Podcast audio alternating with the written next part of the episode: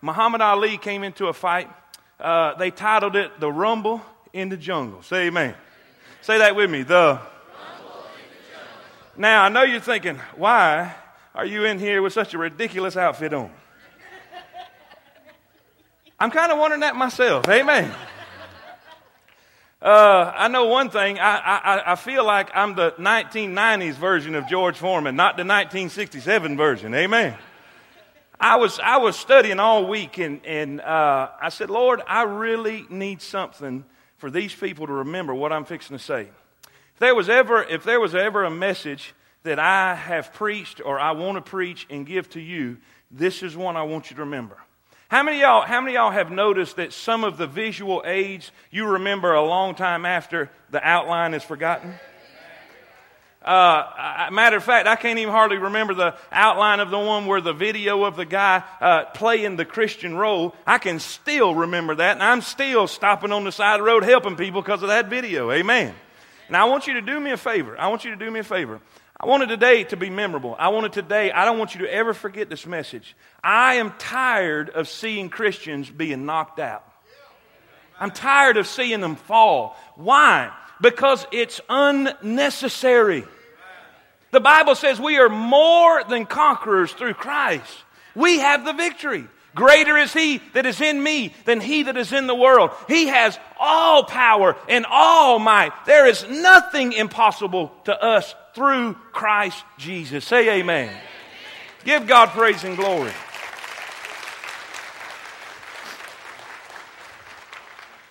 Now, listen, I, I want to share with you just a, just a couple things this morning. And please, if you're, if you're offended by the intro and all that, just overlook that. I, I, it's something I've always wanted to come in like Rocky. Say amen. So just, all right, just give me that. All right, can I have that?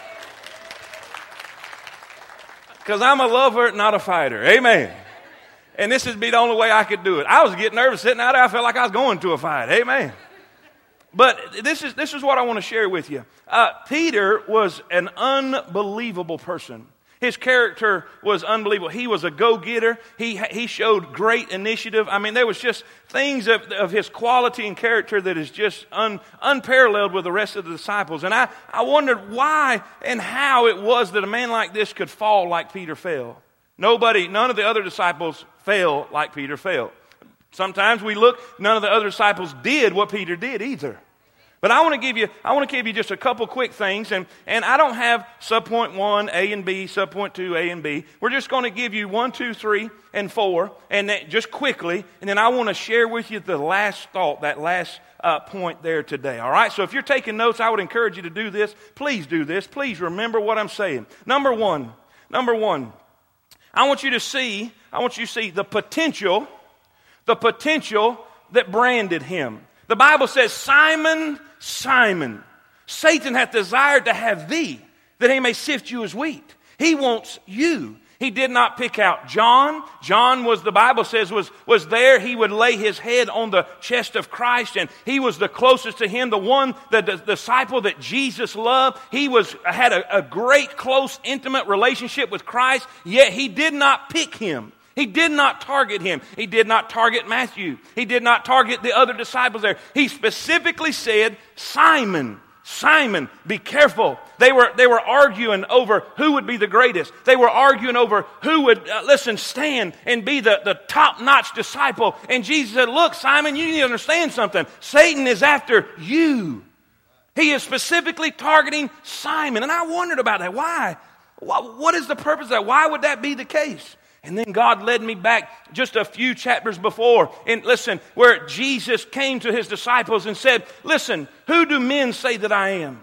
Who do men say that I am? And, and some say, well, some say thou art Elias. Some say that thou art one of the prophets. Some, some even believe that you're John the Baptist raised from the dead. But who do you say that I am? Jesus said. Simon spoke up. He said, we believe that thou art the Christ, the Son of the living God. And this is what Jesus said to him. He said, flesh and blood hath not revealed this unto thee, but my Father which is in heaven. And unto thee give I the keys to the kingdom. Thou art Peter, but on this rock I will build my church, and the gates of hell shall shall not prevail against it.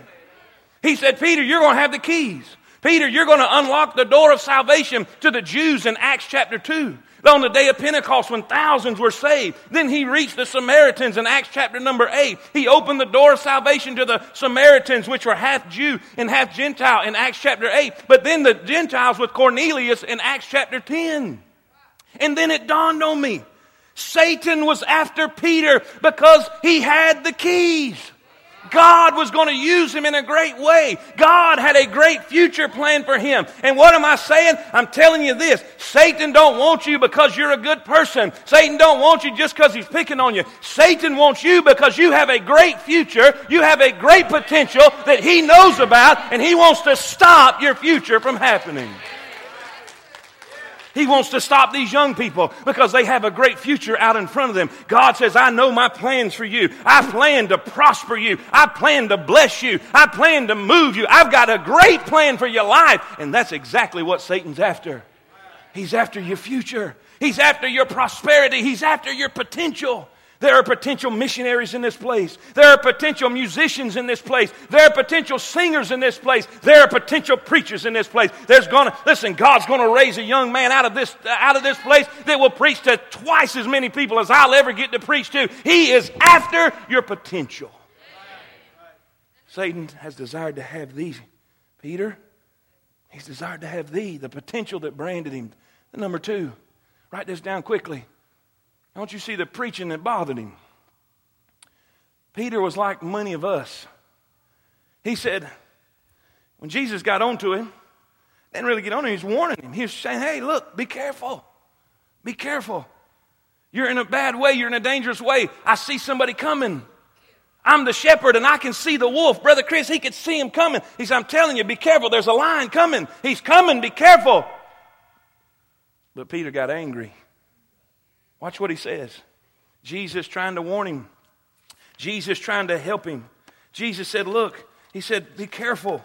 Be careful. He said, uh, uh, uh Satan has desired to have thee he may sift you as wheat. Now, watch how, watch how Peter responded. In Mark chapter 14, same, same situation, just coming from another gospel writer. It says, And Jesus saith unto him, Verily I say unto thee, that this day, even in this night, before the cock crow, that twice thou shalt deny me thrice. Now watch how he responds in verse 31. But he spake the more, what? Say it with me. He spake the more. What does that mean? That means he got mad. He got mad. How many times, how many times have people been sitting in this audience and heard God speak to them and warn them and, and say, Be careful. And you got mad. That stinking preacher's meddling. He needs to mind his own business. He needs to do his own thing and stay out of my life. Well, that's no problem. But only one problem is, is you can tell that to the Holy Ghost, but he ain't gonna listen. He's gonna get in your stuff, and every time you come here, he's gonna get in your stuff again. He follows you everywhere you go. He listens to everything you listen to. He sees everything you see. He goes everywhere you go. He knows exactly what you're doing. You can hide it from me. You can hide it from your spouse. You can hide it from your family. But I'm telling you, there's an all seeing eye that's watching everything, and He is letting you know what your business is. Oh, yes. I don't like that. You know, how many times have people, again, listen, they heard God try to speak to them and they left bitter instead of better? Listen, God tells you you don't need to be shacking up. If you're living together, you don't need to be doing that. That's against the Word of God. That's against the law of God. Not only that, it will destroy your relationships in the future. You are starting on the wrong foot. You don't need to be doing that. You don't need to be running around. You can't play both sides of the fence. He says, You're either for me or against me. No man can serve two masters. You cannot walk the chalk line with God. You cannot walk on, listen, both sides of the fence. One place or the other is going to come crashing down. But you get mad. You get angry. I mean, Peter's, he's getting mad at Christ. Christ who reached down and picked him up out of a stormy sea when he was about to drown. Christ who calmed the storm and said, Peace be still. He calmed him and helped him. Fed him when he was hungry. When he didn't have nothing to eat, he took and fed him and met his need. Healed his diseases. Came in and touched his family when his family was sick. And now he's getting mad at him. Saved him and changed his life. turned him from being a fisherman to a fisher of men. But now he's getting mad at him. And some, uh, some of us do the same thing. God will crawl right in our lap in the middle of a service. He'll jump right on. I'm telling you, I know this for a fact because I've done this. I've been there. I've been there when God crawled in my ear and wouldn't leave me alone, and I couldn't shake him. Everywhere I went, I couldn't shake him. I wanted to do my own thing, but God said, Oh, no, because you belong to me. Well, I'll just leave. I'll just quit. I'll just go. Well, you can do that, but you're going to be the most miserable person in the world. Dr. Adrian Rogers, man, he was a man's man and a preacher's preacher. Dr. Adrian Rogers had that voice. My beloved. I mean, when he talks, you just. He said the most miserable person in the world is a Christian out of fellowship with God. How do you know? Peter said, I'm going fishing. It's amazing to me. You always go back to what you know. You go back to what you're familiar with. You go back to that thing because you're uncomfortable where you are. It's not working where you are because you're unsubmissive and you won't do what God's telling you to do and God's making it miserable. I'll just go back to what I was. Go ahead. Go ahead. Because when you go back, the Bible said they fished all night long and caught nothing. Nothing. So you're not going to fit in that world anymore. You're not going to fit in that world. You, you say, I'll go back to drinking. It won't taste the same. I'll go back to juke jointing, dancing, and carrying on. Oh, it won't be the same. Because the Holy Spirit won't let you alone. Because you belong to Him now. But he got mad. Peter got mad. You say, why are you saying all this? Because we're talking about being KO'd. What's KO'd mean? This is a process to being knocked out. You have potential that the devil's after. Then you move to a place that when God warns you about what's coming, when God warns you about the mat's coming, when God warns you about that sucker punch from the devil, when God tries to tell you it's coming, be careful, it's coming, be careful. I'm telling you, be careful, be careful. Ah. See, here's what happens. Many of us, this is, this is the deal with Peter. He wanted to please God. He did. He really did. He wanted to serve God. He meant it with all of his heart, but he wanted to do it his way. Did y'all catch that? He came to, he came to Jesus. Jesus said, I'm telling you, this is anointed. This is anointed. I know I look ridiculous, but I'm telling you, this is anointed. What I'm telling you right now is coming from God, so please listen. Please listen. Peter came to, or Jesus said, he, the first time he spoke, the first time he spoke about his crucifixion and about what was going to happen with him in his death, Jesus came and Peter said, Whoa, hold up, hold up, Bubba. No, this ain't going to happen. Hey, don't far be it for, no, I won't let this happen. And this is what Jesus said Get thee behind me, Satan, for thou desirest not the things of God. Now, you can't say that he didn't want to serve God. You can't say that he didn't love God. You can't say because he was willing to take the sword out and risk his own life for Jesus. He loved the Lord, but he wanted to do it his way. Some of y'all want to serve God, but you want to do it your way. Some of y'all want to be what God wants you to be, and you really mean it. You really mean it. But you still want to have your hand in something that God's wanting to get your hand out of. And I want to do right, but I want to do my thing too. It don't work. It don't work because if you stay there, you're headed for a knockout. George Foreman. George Foreman. I went back and looked some clips. He would actually hit people and bring them this far off the ground. I'm talking about hit them and their great grandchildren got a headache. I mean, just whoom. And I'm like, hmm. I, I watched a clip of an interview. I watched a clip of an interview. And this is exact words. He's standing there being interviewed, and, and, and the, the, the newspaper said, if you, if you lose, he said, I beg your pardon. He, he, said, he, said, he said, if you lose, are you going to continue fight? He said, I beg your pardon. He said, You don't think you're going to lose? He said, No. No. 40 fights, 40 no, 37 knockouts. Many didn't even get past the six minute mark. He was said to be, and they're still saying it, that he was the most powerful, hardest, strongest puncher ever in the history of boxing. And Muhammad Ali is an older version, a slower version. There's no way, there's no way he could lose. There's no way he could lose. There's no way that Ali can win this fight. He was a very, very, very huge underdog. And Foreman come into the fight, believing that he could not fall. Pride goeth before destruction, and a haughty spirit before a fall. We see the potential that branded him, the preaching that bothered him. But then write this down the pride that blinded him. The pride that blinded him. Peter was so proud, he was so prideful. This is what God showed me in this deal. Brother Dave, his, his strength became his greatest weakness. His strength became his greatest weakness. George Foreman in that fight. This is when Muhammad Ali adopted the rope a dope. Anybody ever heard of the rope a dope? I'd heard him say it, but I didn't know what he was talking about until I started studying this out. Muhammad Ali got this idea. He didn't even tell his trainers.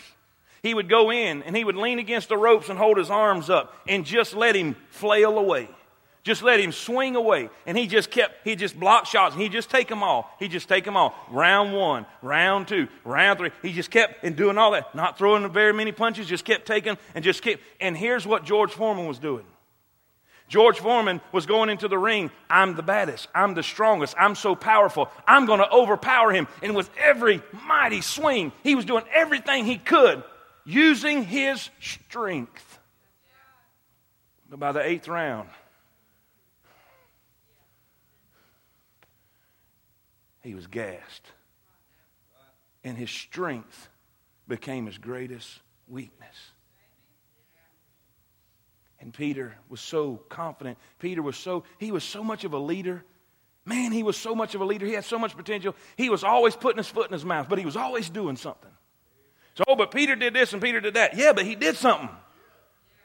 Everybody gets on to him because he was. He I mean, he inserted his foot all the way to the kneecap.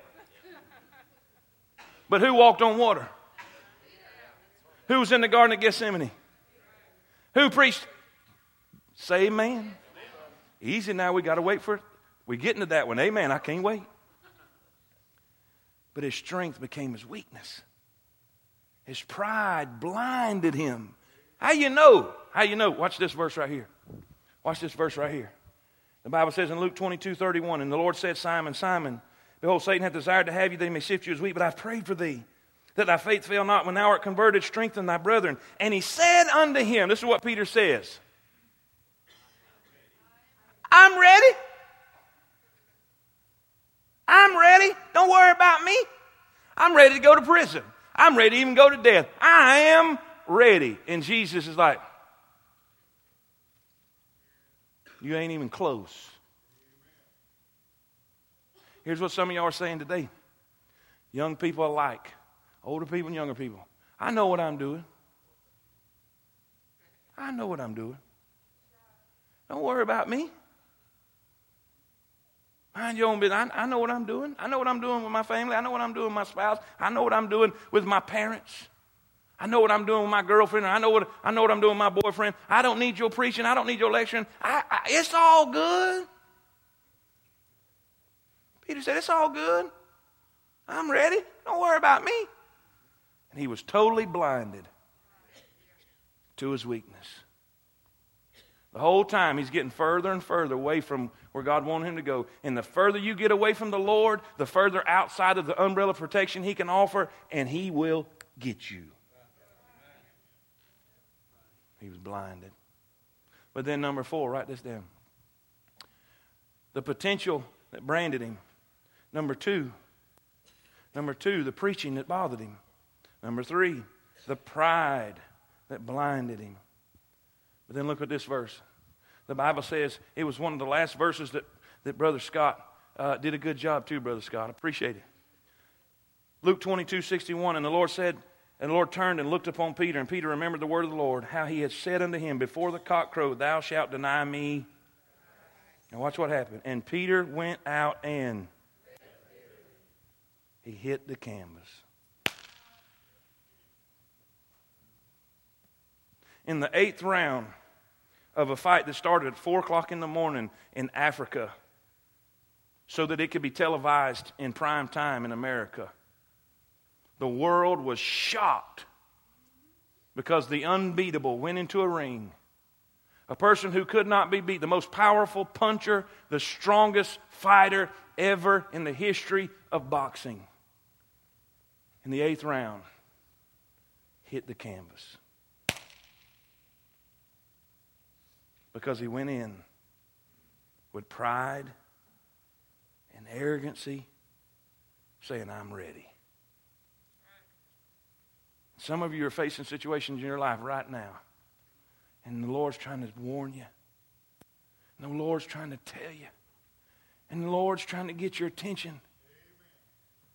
And because of your pride, you're saying, I'm ready. I know what I'm doing. Don't worry about me. It's all good. And the very next step for your life is the canvas. Peter never dreamed in a million years. Brother Chris said he would say, I don't know him. He even cursed. I don't know. I tell you, I don't know this man. I don't know him. And when he said it the third time, Brother Don, if you'll read the scriptures correctly, he was in close enough vicinity that the Bible says that the Lord saw it, heard it, and immediately when he denied him the third time, the Lord looked at Peter, and Peter looked at the Lord. And he knew what he had done. But it was too late. He hit the canvas. And he went out and wept bitterly. I looked that up, Brother Chris. That word bitterly means to the place of no more tears. Have you ever been that place in your life where you cried so much you didn't have no more tears? I mean, you just cried and wept and was so broken so broken that you run out of tears. He was so humiliated. He was so embarrassed. He was so broken. He could not believe his Savior, his Lord, his mentor, the one who had done so much for him. And you know what the saddest part is? I believe with all of my heart, because I know this by experience. The first thing that happens when, when I mess up or I fall after somebody's warned me, the first thing I think of is that warning. Would anybody agree with that? The first thing I think about is that person who tried to tell me. The first thing I think about is that message that, that, that, that somebody tried to tell me that be careful, be careful. I'm not thinking about I'm not thinking about the hurt it's causing. I'm not thinking about what I might have to face. All I can think about is why did I not listen to that man when he told me that? The pain that broke him. He was so broken. He was so broken. Went out, Will he ever speak to me again? I saw it in his eyes. I saw it when he looked at me. He looked at me when I did it. He looked at me when I said it. He looked at me with those eyes. I broke his heart. And that pain broke him, broke him. And he hit the canvas. He hit the canvas. You say, is that the end of the story? No. Thank God. George Foreman developed and created the lean, mean, fat grilling machine. Are y'all with me, church? Fat, lean, mean, fat reducing grilling machine. I've had the blessing of owning one for about a month. George Foreman said this. He said, I've made more money off my grilling machine than I ever made in boxing. He come back. And by the way, he come back many years later in this form and beat Michael Moore for the for the heavyweight champion of the world. Oldest person ever to win and reclaim a heavyweight championship. George Foreman. The only George Foreman I really know is the one who's got like 22 children named George. And you, you see this happy go lucky, jolly guy. And by the way, the reason he's that way because he got saved. He got saved.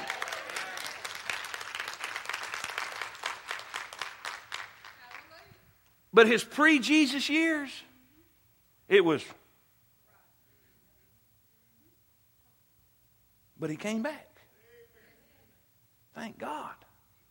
What's that got to do with Peter? Oh, I'm glad you asked. Peter's feeling lower than a snake in a wagon track because, see, for three days, for three days, he had to live with the fact that Jesus knew what happened. He was haunted. Brother Dave, you got to get this. I mean, he's standing there looking at Jesus bleeding on a cross. And, and what, is our, what is our greatest fear? Is that, that one of our loved ones would die without us really telling them we love them or telling them what we really feel about them. Or if we got in an argument with them and then something happened and we couldn't make it right. And here he is. Oh, I want to make it right. I want to, I want to. And Jesus dies. And he's living with that thought. He's living with what he did. He's living with his humiliation. And probably the disciples ain't having a whole lot to do with Peter. They knew what happened. Word gets around quick. You think word gets out in, in the world circle, it really gets out in the church circle. Everybody knew, y'all hear what Peter done? I tell you what, all that highfalutin Peter, everything. Jesus took him everywhere. Now look what he done to Jesus. Isn't that what we do to each other? Three days. Night and day, he'd wake up and go to bed, wake up and go to bed.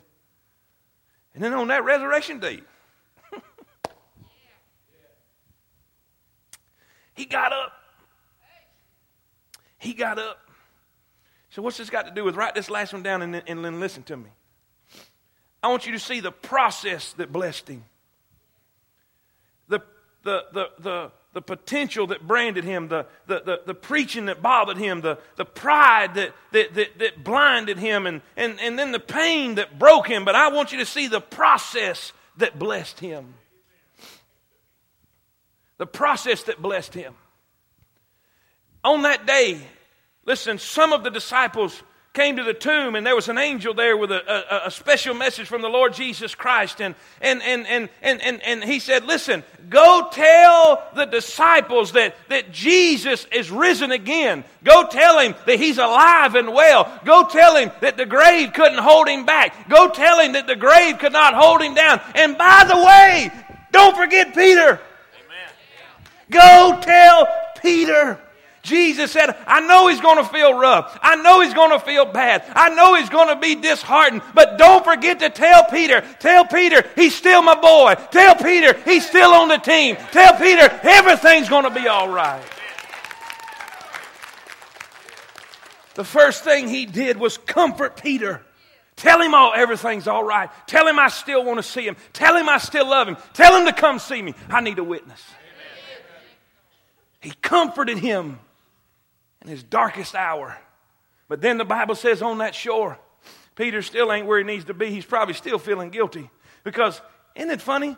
Even though, even though, even when we get forgiveness, sometimes we don't feel forgiven. Isn't that amazing? We can come to the Lord with our darkest need. We can come to the Lord with our biggest failures and hangups and brokenness, and we can come to Him. And the Bible says, Come now, let us reason together. Though your sins be as scarlet, they shall be white as snow. Though they be red like crimson, they shall be as wool. He says, Confess your faults. Listen, confess your sin to Him, and He'll wash it white as snow. He'll wash it away and cleanse your life. He'll cleanse that sin away. But sometimes, even when He does that, it don't feel like it. And Peter's still struggling Peter's still struggling with what he did. I believe with all of my heart, he's struggling with facing them other guys. He's struggling with going on. It's it, listen, God, please get this. Please get this. When we mess up and fail, God don't forgive you so you can quit. God don't forgive you so you can throw in the towel and say, Well, I don't deserve to do this anymore. I don't deserve to be here anymore. I don't deserve. No, you don't. You didn't deserve it before He saved you. You didn't deserve it before He forgave you, but He forgives you anyhow. He says, How much more shall the blood of Christ purge our conscience from dead works that we may serve a living God? Not so we can quit, not so we can throw in the towel, but that we can go forward. Yes, give Him praise and glory. Listen, He comforted Peter and said, Hey, tell him, don't, don't, don't forget Peter. Don't forget Peter. He's still on the team. He's still on the team. I know he messed up, but he's still on the team. I still got plans. But then he challenged Peter. He challenged Peter.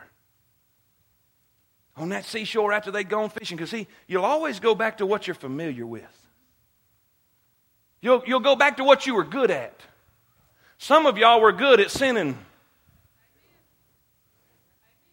It just is what it is.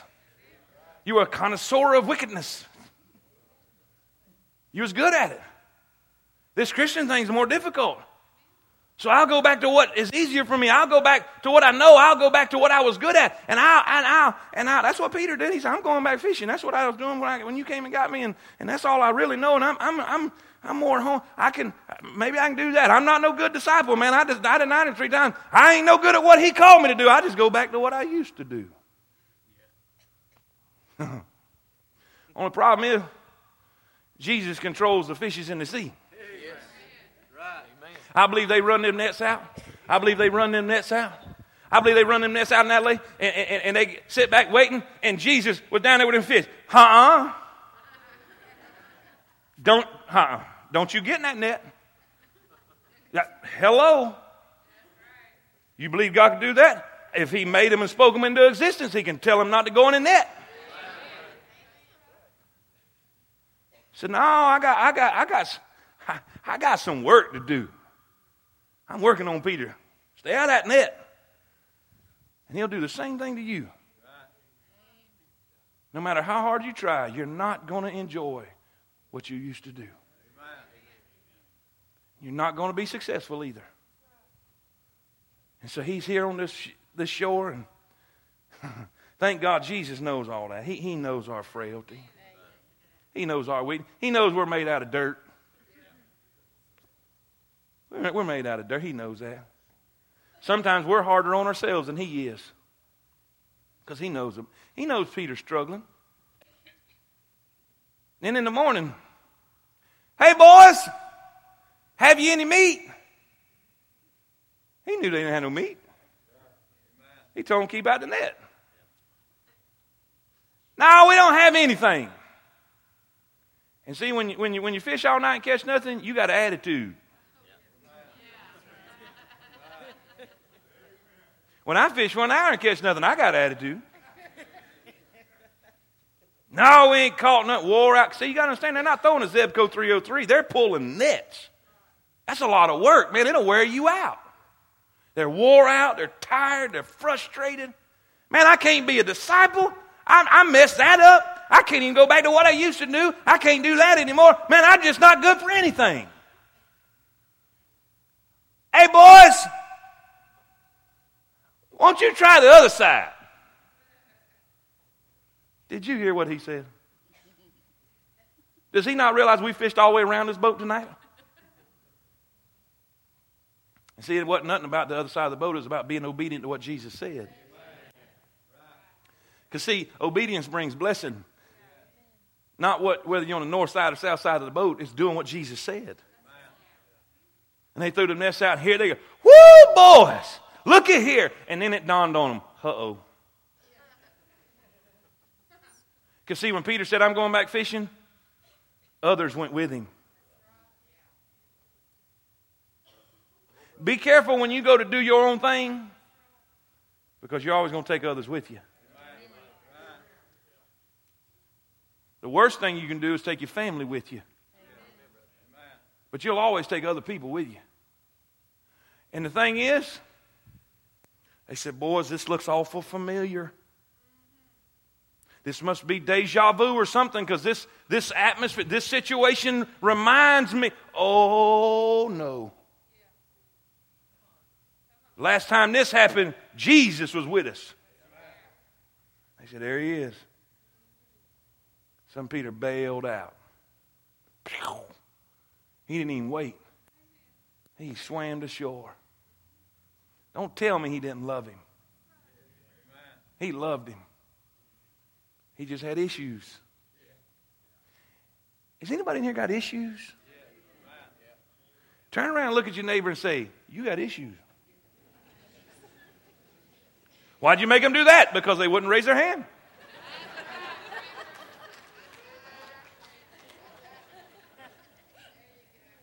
I ain't got no problems. Yeah. Yeah, okay. Issues.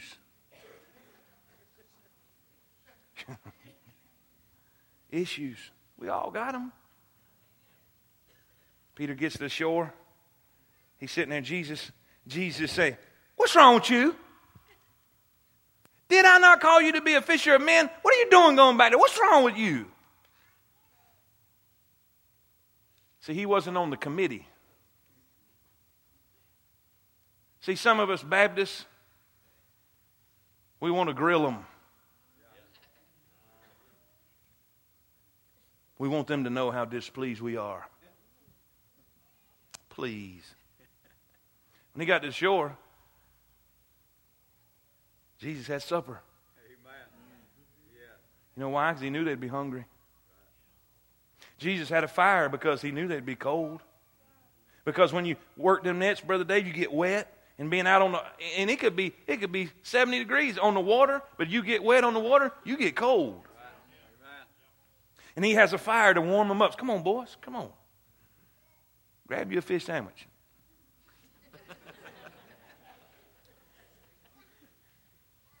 and when he gets through eating, he said, All right now, Peter. It's time to get down to business. Peter, lovest thou me more than these? Preacher, where are you getting this point? The point is this. First, he comforted him.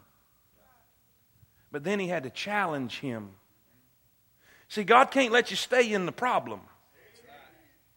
God can't let you stay in the failure. God can't let you stay in that situation. He's got to challenge you where your weakness was. Where was his weakness? He said, I love you more than all the rest of them. They can all, because he said, the, the shepherd will be smitten and all the flock will scatter and you'll all be offended of me. And he said, all of them will be offended, but not me.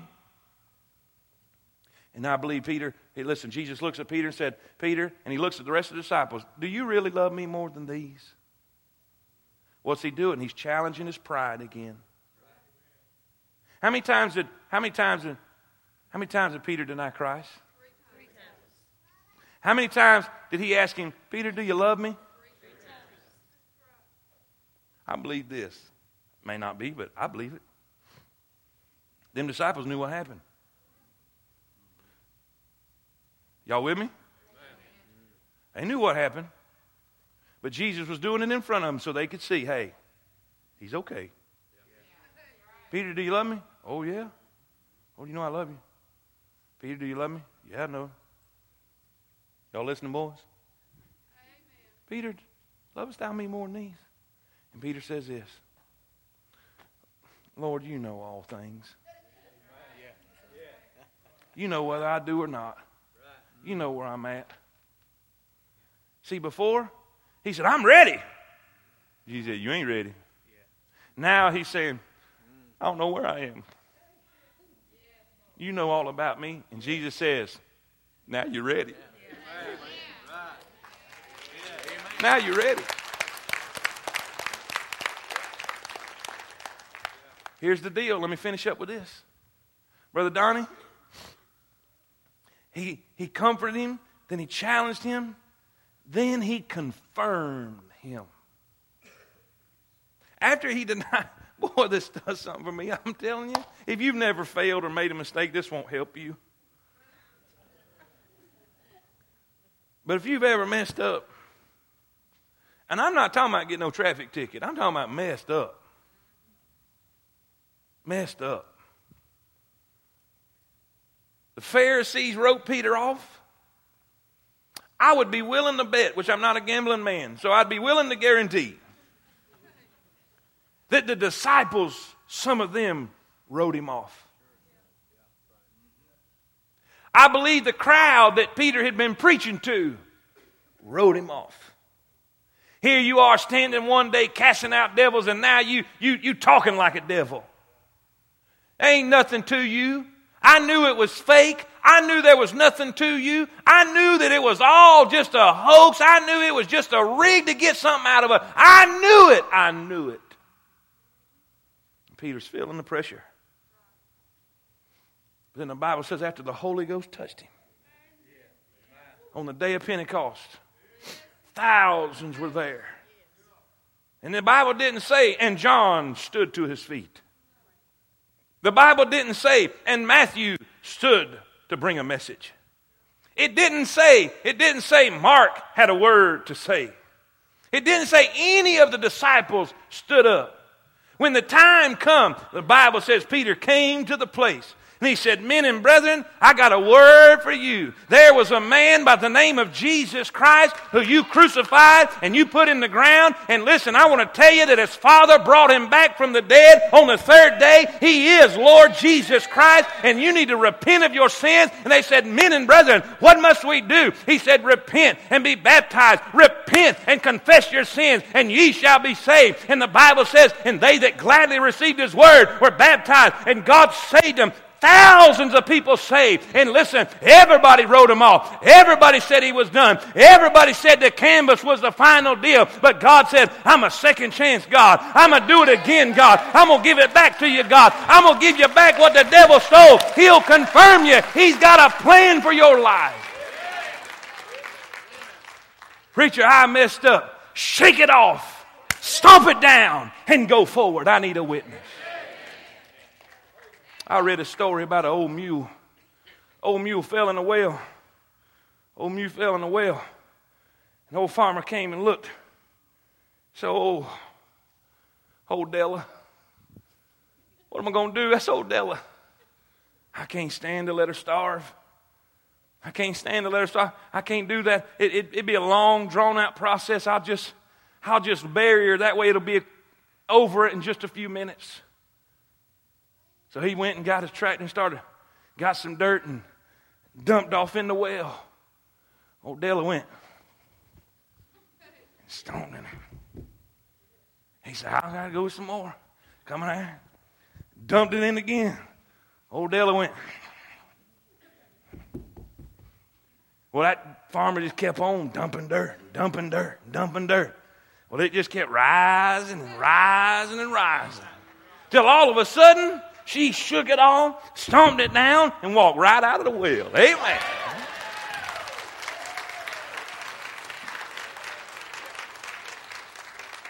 Are you calling me a mule?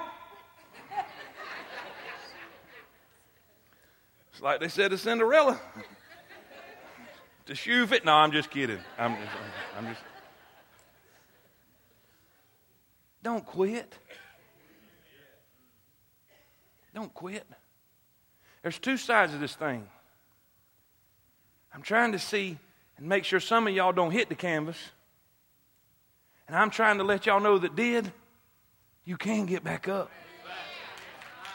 You can make it. You can go forward.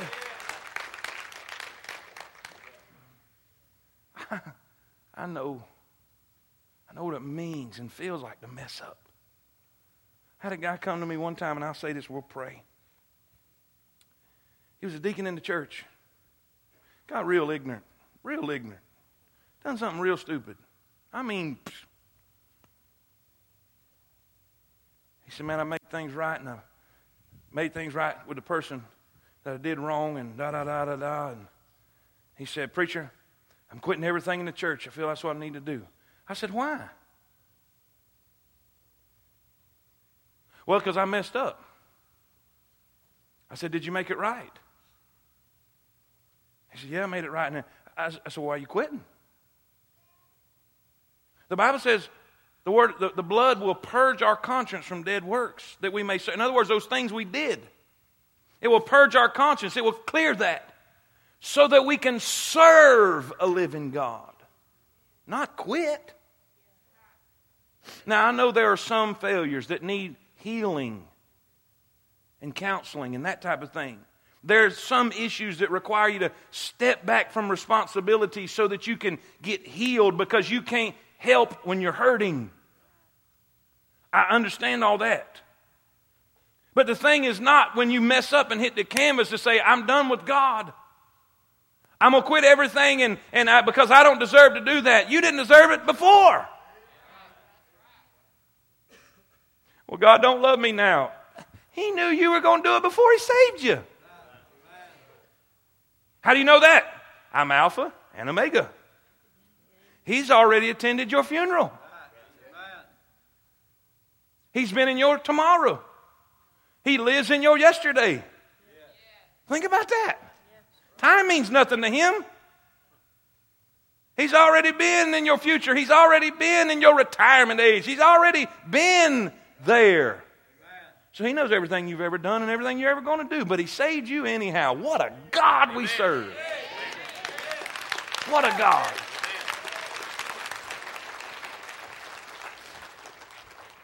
Father, in Jesus' name, help us get off the canvas. The devil's coming in throwing blows, low blows, sucker punches, all this stuff.